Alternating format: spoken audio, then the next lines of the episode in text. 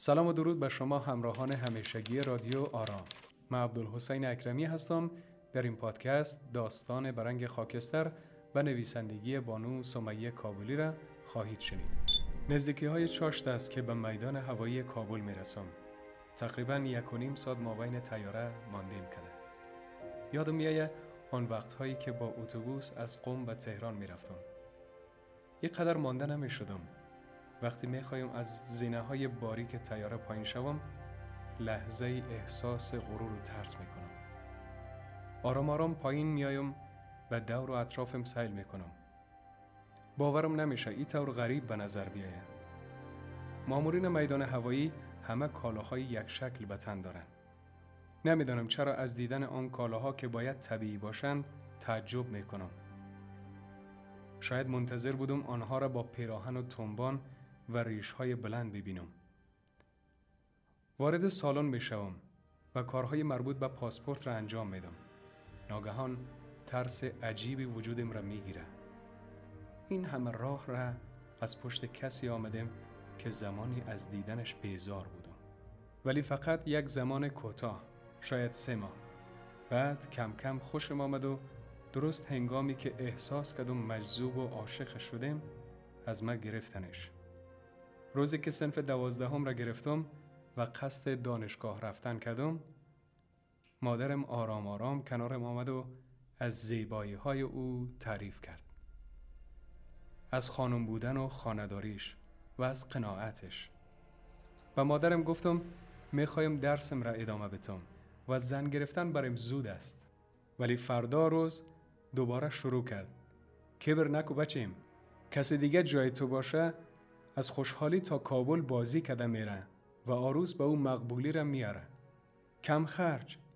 درست که تمام شد از کجا میاری زن بگیری؟ دیوانگی نکو و قدر چانست را بدان. خالد دختر یکی یک دانش مفت و مجانی میته. آنچنان هم مفت و مجانی نبود. بهایش خواهرم بود که به عقد پسر خالیم درآمد. روزی که پدرم همراه آرزو راهی افغانستان شد مادر آرزو رو محکم در آغوش گرفت و یک نفس گریان کرد. آرزو هم همینطور. رفت تا در جای دور لباس سفید عروسی را به تن کند. کنار عرسی استاده بودم و فقط رفتن خواهرم را سیل می کدم. و منتظر نو عروسی بودم که قرار بود پدر همراه خود بیاورد. کابل عجیب خاکستری رنگ است. کنار سرک می ایستم و برای یک تکسی دست میتم. سوارش میشم و بوی تند سیگرت به صرفه میندازه. از ایران آمدی؟ مرد چل ساله با ریش و بروت فراوان. این یکی هم پیراهن تنبان نداره. با تکان دادن سر جوابش را میتم. از خاطر چی؟ برای پاسپورت دانشگاه؟ شیشه را کاملا پایین می‌کشم تا بوی سیگرت کمتر شود. راحتتر نفس می‌کشم. سرک ها شلوغ است و انواع و اقسام وسایل نقلیه یافت میشه. کراچی، سه چرخه و دوچرخه و موترسیکل و موترهای آخرین مدل. کار دیگر دارم. فقط همین قدر بلند و مابقی گپم را در دلم می‌گویم. آمدم دنبال کسی که زود از دستش دادم. پدر یک ماه بعد از رفتن از کابل بازگشت. همراه دختری ظریف و باریکندام. شب جمعه در همان هفته آمدنش مهمانی گرفتند و آروس را به همه نشان دادند. کت و شلوار نپوشیدم و نکتایی بسته نکردم. از کفش ورنی و ساعت بند طلایی هم خبری نبود. پیراهن و تنبان با یخن خامک دوزی شده را که خسر مادرم رایی کرده بود به تن کرده بودم. وقتی خود را در آینه قدی دیده بودم فوش ها نصار خودم و به ارزگیم کرده بودم و حسرت ها خوردم که هنوز ریش و بروت در نیاورده صاحب زن و زندگی میشم. صدقه بچیم چه خوب مقبول شدی. خدا را شکر که لباس دامادیت را دیدم.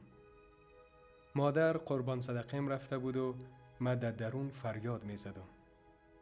هیچ قصد نباشه. یکی دو روز که باشی به شهر عادت می‌کنی.